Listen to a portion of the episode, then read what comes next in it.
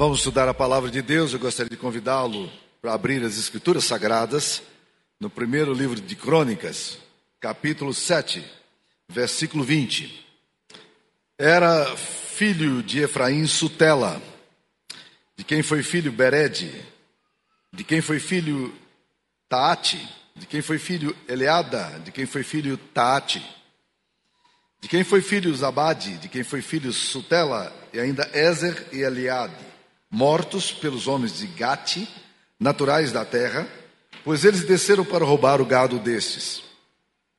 Pelo que por muitos dias o chorou Efraim, seu pai, cujos irmãos vieram para o consolar. Depois coabitou com sua mulher, e ela concebeu e teve um filho, de quem ele chamou Berias, porque as coisas iam mal na sua casa. Quando a gente lê as genealogias bíblicas, a tendência da gente é, é ficar achando essas genealogias complicadas demais, de fato são nomes estranhos que aparecem na Bíblia, a tendência da gente é desprezar é, essas genealogias. Mas eu gostaria de dizer para você que eu quero encorajar você a ler genealogia, por mais é, maçante que possa parecer. Existem coisas muito interessantes quando você vai lendo as genealogias com cuidado, algumas percepções que a palavra de Deus coloca. Temos que lembrar que toda a Bíblia é inspirada por Deus. Nesse caso aqui, nesse texto, o que nós lemos é a história de uma família de Efraim, de uma das tribos de Israel. O nome principal que aparece aqui é o nome de Zabade, que é um homem que tem filhos. Ele tem três filhos e depois ele vai ter mais dois filhos. E a história conta aqui que esses meninos que ele tinha, Dois deles eram muito complicados. O primeiro parece de boa, né? Ele não é um menino complicado, o nome dele é Sutela, não Nutella, viu? Sutela. E havia ali Ezer e Eleade. Ezer e Eleade são meninos, moços que crescem na cultura de um povo judaico, de uma cultura onde as leis são muito claras, mas eles são meliantes, mau caráter eles são perigosos. E eles resolvem sair da tribo deles, de Efraim, e ir para a tribo de Gade para roubar o gado da tribo de Gade. E não se deram bem, porque eles foram mortos em flagrante enquanto roubavam o gado dos seus vizinhos. E essa notícia volta para casa de Zubabe, que e é uma, uma bomba na casa dele. Coisa muito complicada. Você imagine você perder dois filhos assassinados, porque eles estavam roubando gado do, do vizinho. Esse negócio foi muito forte para o coração deles. E a Bíblia diz aqui nesse texto que os irmãos de Efraim vieram para consolar esse homem que estava inconsolável, com muita razão. Por quê? Primeiro, porque ele perdeu os dois filhos. A perda dele era uma perda física, material, humana. E isso era muito pesado para ele. Perder um filho já é alguma coisa muito complicada, perder dois ao mesmo tempo. E eu acho fantástico essa coisa da, do cuidado que, essa, que os amigos têm de tratar de gente que está com dor. Porque às vezes a gente pode ter uma atitude de olhar para uma pessoa que tem filhos complicados e não ter simpatia com a dor do outro. E a gente diz, não, esses meninos precisavam morrer mesmo. Mau caráter, mau elemento, esses meninos. Ainda que você pensasse nisso, ainda que eles pensassem isso, eles cuidam de Zubabe. Eles chegam perto dele para consolar o coração deles, porque percebiam que a dor dele era muito intensa. E eu acho isso fantástico. Eu acho isso maravilhoso. Zubabe tem que cuidar, não apenas da perda material, mas ele tem um, um outro aspecto, que é a questão da reputação e a questão moral. Vocês imaginam, meus queridos irmãos, numa cidade como Anápolis tem cerca de 400 mil habitantes. Mas as notícias correm. Quando alguém faz alguma coisa errada, a notícia vai andando. Mas você imagine você morando em aldeias, pequenas cidades. A gente pensa nas, nas, nas, nas cidades da Bíblia, a gente pensa sempre em cidades grandes. Pois eu quero dizer que Caná da Galileia, onde Jesus fez o primeiro milagre, era uma vilinha que tinha 300 habitantes na época. Então, tudo era muito pequeno. Agora você imagina esse homem relacionado com a tribo de Efraim, a notícia correndo toda, os filhos de Zubabe foram assassinados porque estavam roubando gado.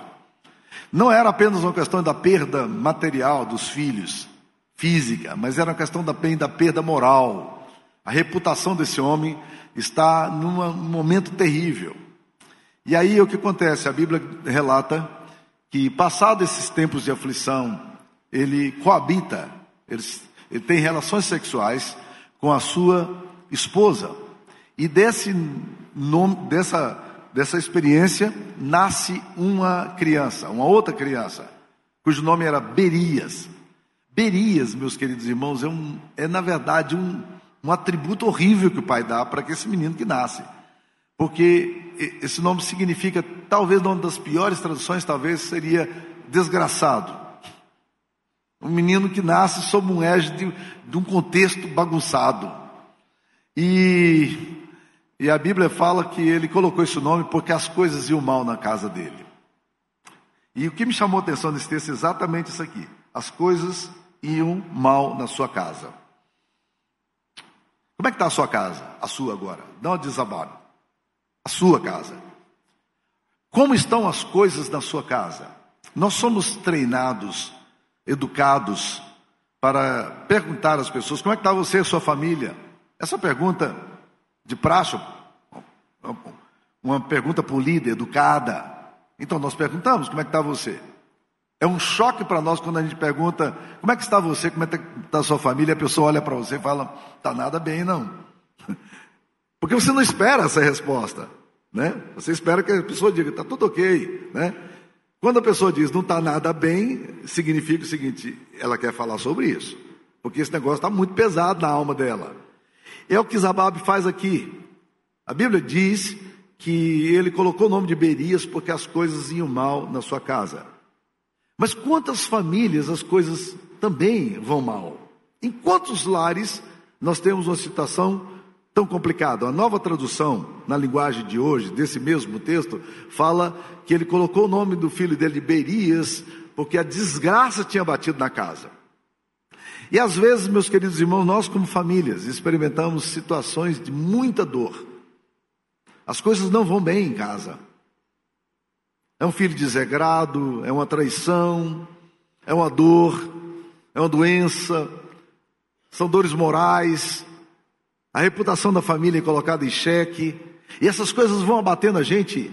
E quando você olha nas Escrituras Sagradas, você vai perceber que muitos homens das Escrituras Sagradas Homens de Deus passaram por profundas crises.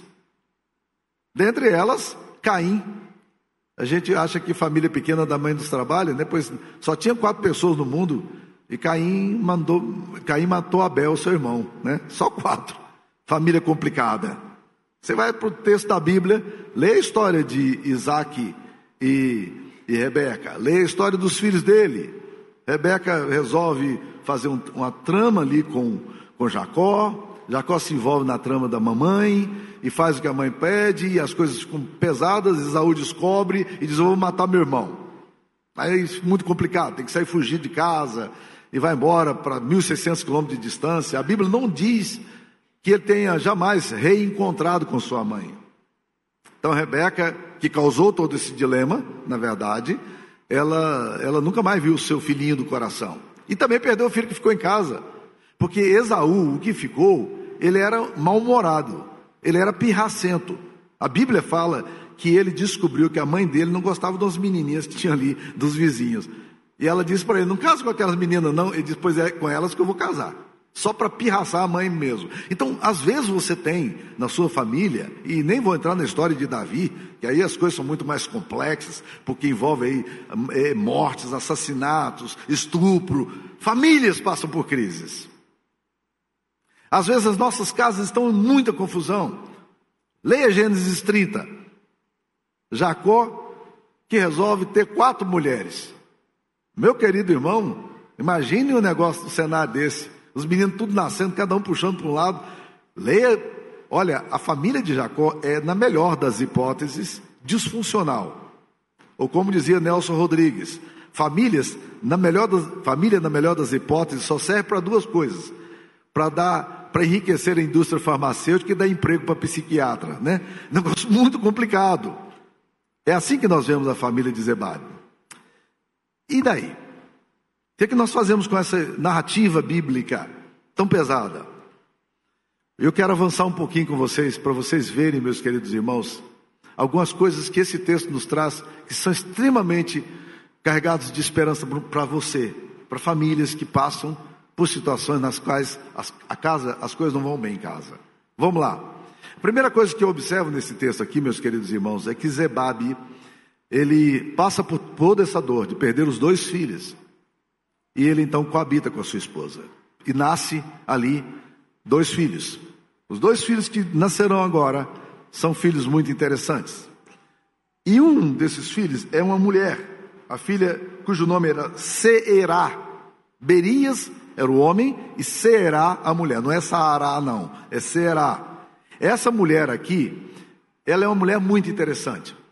Mas o que eu quero dizer para vocês é que esse homem resolve continuar a sua vida. E isso para mim, meus queridos, é um dado muito importante. Por quê? Porque às vezes a gente passa por tragédia, às vezes nós estamos enfrentando lutas em casa, muitos conflitos, muitos problemas, e a gente parece que transforma a tragédia no ponto central da nossa existência e não queremos viver mais. Já vi muitas pessoas que pararam num luto. Ah, já vi muitas pessoas que pararam numa vergonha sofrida. Já vi muitas pessoas que pararam num, num problema familiar. E não avançam mais, a, a vida estanca. Como se fosse um ponto final. Esse texto aqui está falando, gente, famílias passam por crise. Nós podemos enfrentar dificuldade. Mas a vida tem que continuar. E o que nós vemos aqui agora em Zebabe é uma atitude dele dizendo: Eu não vou parar minha história aqui. E eu estou falando isso aqui agora de uma experiência pessoal que vocês, pelas quais vocês oraram por mim. Eu agradeço muito o cuidado da igreja e as mensagens carinhosas que cada um de vocês me mandou, dizendo: Pastor, estamos orando. Eu perdi recentemente meu pai. E eu ligo diariamente para minha mãe. Eu quero saber como é que ela está. Graças a Deus ela tem andado muito bem. Deus tem consolado, confortado minha mãe. E sabe o que ela sempre me fala? Meu filho, a vida tem que continuar. A vida tem que continuar. E é exatamente o que eu vejo aqui em Zebabe. E ele olha para a vida e diz assim: Ok, eu tenho duas opções agora.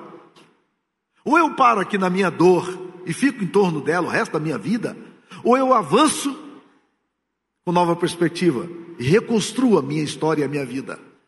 Talvez você esteja no momento da sua vida, ou talvez você já tenha parado a sua vida há muito tempo atrás, por uma experiência, por uma, por uma tragédia, por uma dor que abateu sobre você. Mas parar na sua dor é a pior coisa que você pode fazer. Doutor Elon Gonçalves foi presbítero dessa igreja, foi presbítero da igreja presbiteriana de Jundiaí. E ele era um homem muito cuidadoso e zeloso com as coisas que ele fazia. Então, tinha muito cuidado com as pessoas que chegavam na igreja, acolhia as pessoas e cuidava. E ah, um dia chegou ali naquela comunidade em Jundiaí uma pessoa que era é, aidética. E a igreja acolheu e abraçou essa pessoa com muito carinho, com muito cuidado. E ela ficava na igreja um determinado tempo, depois que resolvia a situação dela, ela desaparecia. Quando as coisas apertavam de novo, ela voltava para a igreja, era socorrida, a igreja dava para ela assistência e ela desaparecia, né? E aí vinha constantemente.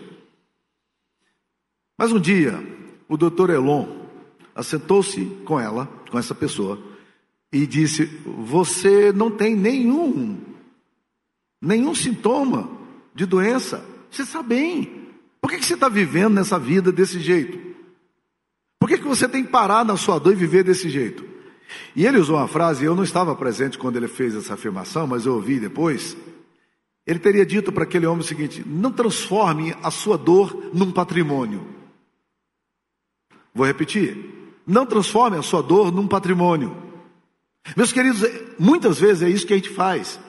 A gente transforma a dor da gente no único ponto da existência da gente e nós passamos a viver em torno da dor e do sofrimento. O que me impressiona aqui com Zebabe é que depois de passa o luto, depois de todo o sofrimento, de depois de toda a vergonha e humilhação que a família dele foi exposta, nesse momento de tragédia, perdendo dois filhos, as coisas não estão bem na casa dele, depois que as coisas assentam poeira, ele vai coabitar com sua esposa. Tipo assim, a vida vai continuar. Nós precisamos avançar. Nós não podemos parar. Pode ser muito bem que você que está me ouvindo aqui hoje, ou está ouvindo em casa, tenha parado a sua vida num determinado ponto da sua história. A sua história não acabou. A sua história não acabou. Continue vivendo. É necessário prosseguir, é necessário avançar. E vejam só, meus queridos irmãos, o que, que acontece, que é fantástico nesse texto. Ele então vai ter dois filhos, mais dois filhos. E ele tem Berias e tem Será. A Bíblia não fala muito de Berias, a não ser da genealogia dele que continua lá na frente, e que eu vou retomar daqui um pouco. Mas a Bíblia fala de Será, a, a filhinha dele que nasce a menina da casa. Quem é essa mulher? Irmãos, essa mulher, ela é uma mulher brilhante. Essa mulher, ela é fantástica. Olha o que, que essa mulher faz. Capítulo 7, versículo 24. Sua filha foi Será, que edificou a Bet-Oron. A Bet-Oron é uma cidade de baixo, a cidade é Bet-Oron de baixo e Bet-Oron de cima, e também em Será. Olha que coisa interessante. Essa mulher se torna uma arquiteta, uma pessoa pública, um engenheiro, uma capacidade administrativa tremenda. Essa mulher vai construir três cidades. Não é impressionante? E eu fico tentando olhar para a história agora de Zebabe e dizendo assim: o que, que fica agora de Zebabe? Na memória das, dos amigos, da família? Fica a tragédia dos dois filhos da pá virada que ele teve? Ou fica aqui agora a lembrança dessa menina fenomenal que surge na história dessa família? E surge por quê? Porque ele se recusa a parar na história, ele se recusa a parar na dor, ele avança. A vida tem que continuar, vamos para frente. E agora nasce essa menina. Que menina fantástica! E ela, essa, essa mulher, ela não apenas tem uma capacidade administrativa e pública maravilhosa, mas ela também tem uma baita de uma alta imagem. Por quê? Porque a Bíblia fala que ela construiu Bet Oron de baixo, Bet Oron de cima, duas cidades, e construiu também Uzem Será. Uzem Será. Qual é o nome dela? Será. Ou seja, ela coloca o nome dela na cidade. Tipo assim, vocês não esqueçam que essa cidade foi construída por mim. Isso é alta imagem, viu gente? É gente que diz ó, tudo bem, eu vou construir, mas eu também quero mérito nesse negócio aqui. Vocês estão entendendo o ponto? Que coisa interessante pensar na vida com possibilidades. Que interessante esse negócio de você olhar e dizer: não, a vida não acabou. Sim, foi pesado, foi dolorido, tem sido ruim, foi tenso, foi uma tragédia. Mas eu não posso parar aqui. A vida continua. Eu não sei quantos de vocês já ouviram falar de Roy Gregalo, um grande atleta americano de futebol americano. Olha o que acontece com esse cara. Gênio. Garoto com 19, 20 anos de idade na Universidade de Atlanta. Se torna um dos jogadores de futebol americano mais fantásticos da história. E o time dele, que era a Universidade de Atlanta, começou a disputar o campeonato e se destacar, porque ele era genial. Ele era um craque. O time dele avançando. E chegou na final do campeonato com 70 mil pessoas no estádio de Atlanta para assistir a final dos Jogos Universitários. Aquele garoto ali com 20, 21 anos de idade. Todo mundo olhar nele. Ele é o mestre do time. Todo mundo olhando para aquele cara. O que, é que ele vai aprontar hoje? Sabe o que, é que ele faz? No meio do jogo uma bola cai na mão dele. E o estádio inteiro gritando, pá, todo mundo gritando. Ele pega a bola e ficou aturdido e correu, ao invés de correr para fazer o touchdown no adversário, ele corre no sentido inverso e faz um touchdown contra. Sete pontos a menos para a equipe dele, ou, ou sete pontos a mais para outro time. Você está entendendo o ponto? Que desespero, quando ele percebe já era caos, vergonha, humilhação, no meio de uma decisão de campeonato. Ele vai para o intervalo e o, ele chega para o técnico dele chorando e diz: Eu não volto mais. Eu não volto mais naquele estado de jeito nenhum. O técnico dele segurou ele, olhou bem nos olhos dele e disse o seguinte: Olha, cara, você já bagunçou demais esse jogo aqui. Você vai voltar para aquele estádio agora e você vai virar esse jogo. Você está entendendo? Você vai voltar lá, você vai fazer uma partida que você nunca fez. Vai lá agora. Eu confio em você. Ele volta para o jogo. E os biógrafos de Roy Gregalo afirmam que este foi o melhor jogo da vida de Roy Gregalo. E o time dele sagrou-se campeão universitário. Depois ele entra na liga profissional. Onde é que você está parando a sua história? Onde é que você está ficando? Tome cuidado. Não pare nesse lugar aí, não. Não, não. não, fica nesse ponto aí. A gente já conhece bem, de cor, isso aí. O povo de Deus que é exilado, vai para a Babilônia. Quando chega lá na Babilônia, os, os assírios, os babilônios pedem para ele, toca algumas das músicas de Sião. Ele diz: Não, não vamos cantar, não, porque nós não cantamos louvor a Deus em outra terra que não seja Israel. Que bobagem.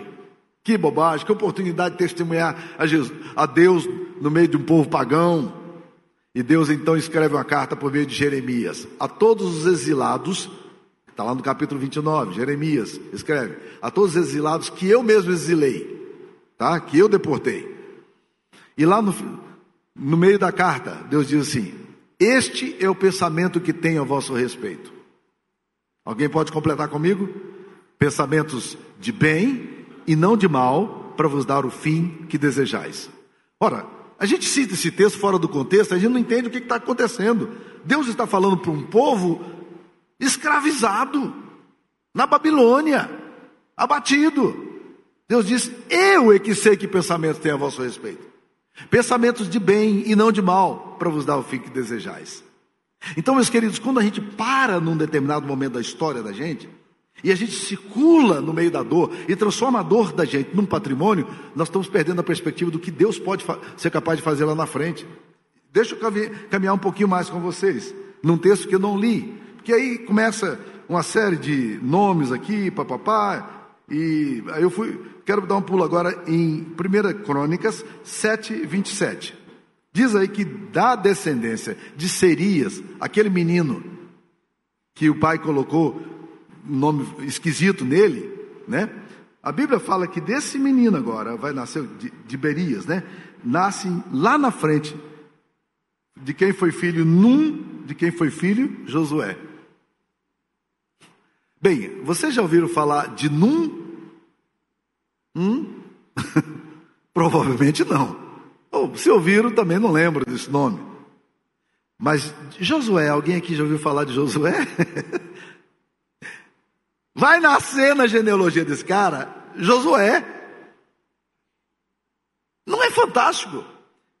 Esse homem no meio da tragédia que jamais poderia imaginar projeto de Deus para a história dele, da família dele. Ele nunca poderia imaginar que lá na frente ainda seria o cara que seria o sucessor de Moisés. Um dos líderes mais fascinantes da Bíblia, que tem um livro na Bíblia com o nome dele. Você já parou para imaginar isso? A beleza e a grandeza disso, onde é que Deus quer nos levar? Vamos lembrar de um outro episódio muito similar a esse. De uma mulher. O nome dessa mulher era Noemi. Está lá no livro de Ruth. Noemi tem uma série de tragédias. Quando ela volta para a terra natal dela, as amigas dela a reencontram e dizem: Noemi, que coisa maravilhosa reencontrar você. Sabe o que significa Noemi? Favorecida, agraciada, bendita. E Noemi, mal-humorada, rancorosa, chateada com a vida. Ela faz um negócio horrível. Ela vira para as amigas dela e diz: Olha, não me chame mais Noemi, não. Não sou favorecida mais, não. Daqui para frente vocês me chamam de Mara, porque meu nome é amargura. Eu, o Senhor Todo-Poderoso, me afligiu, ele arrebentou com a minha história, ele me bagunçou todo. As amigas olham para Noemi e dizem: Rapaz, ela está dando choque para todo lado. Que mulher amarga. E ela mal sabe o que Deus vai fazer com ela.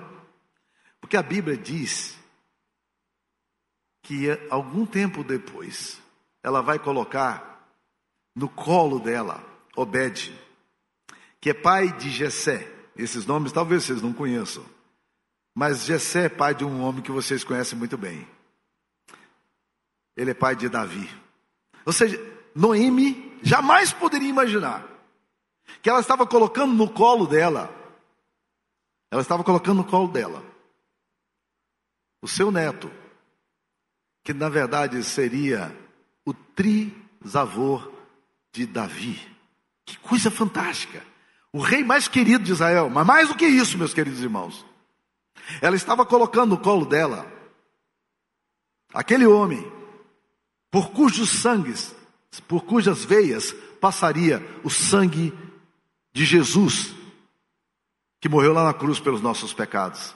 O sangue que nos redime, redime da nossa culpa e da nossa vergonha passou ali pelo sangue de Obed, de Jessé, de Davi. Não é maravilhoso pensar nessas coisas, meus queridos irmãos? O que, que Deus está olhando para você? Como é que Deus vê a sua história? Bem, quando nós lemos esse texto aqui, meus queridos, há sempre uma tendência da gente encontrar heróis na Bíblia. E eu quero dizer para você que se você parar dessa perspectiva de que Zebabe foi um cara que reagiu à vida e ele enfrentou a dor e a tragédia, você vai ficar aqui, sair daqui pensando em Zebabe. Mas eu quero te dizer, meu querido irmão, que esse homem aqui, ele não é herói. Não. O que esse texto está querendo nos mostrar é uma outra perspectiva.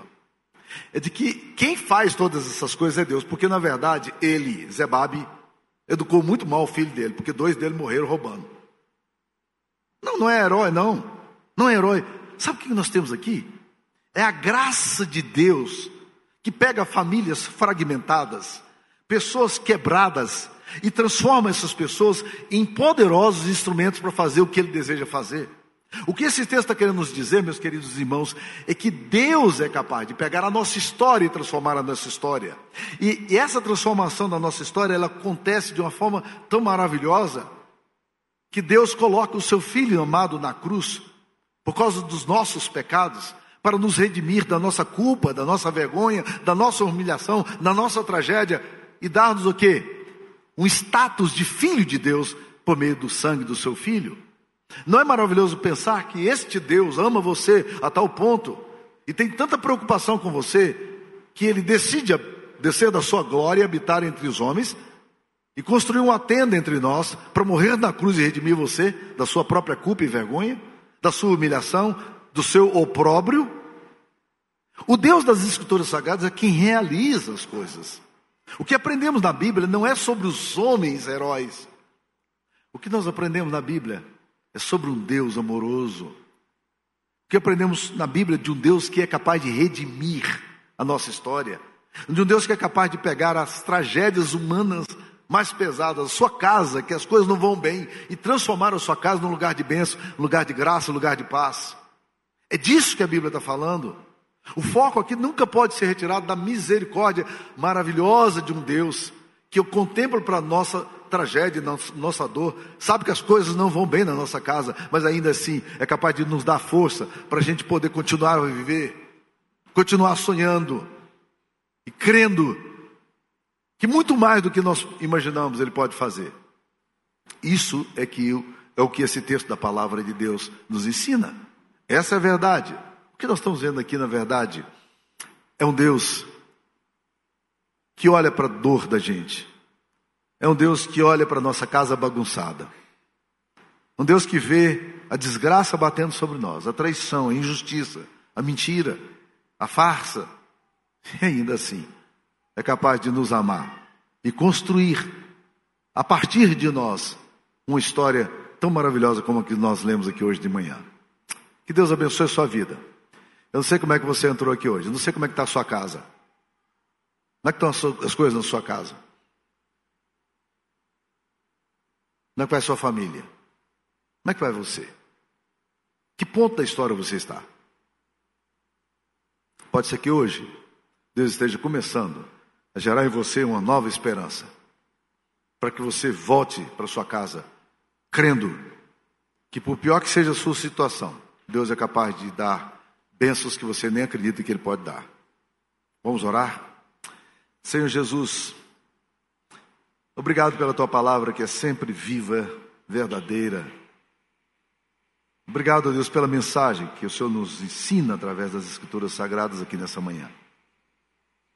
Renova a nossa esperança em Ti. Renova o nosso coração em Ti. Atualize em nós, ó Deus, Tuas verdades. Em nome de Jesus. Que a bênção do Deus Pai, Deus Filho e Deus Espírito Santo esteja com vocês, irmãos, e com todo o povo de Deus hoje e sempre. Amém.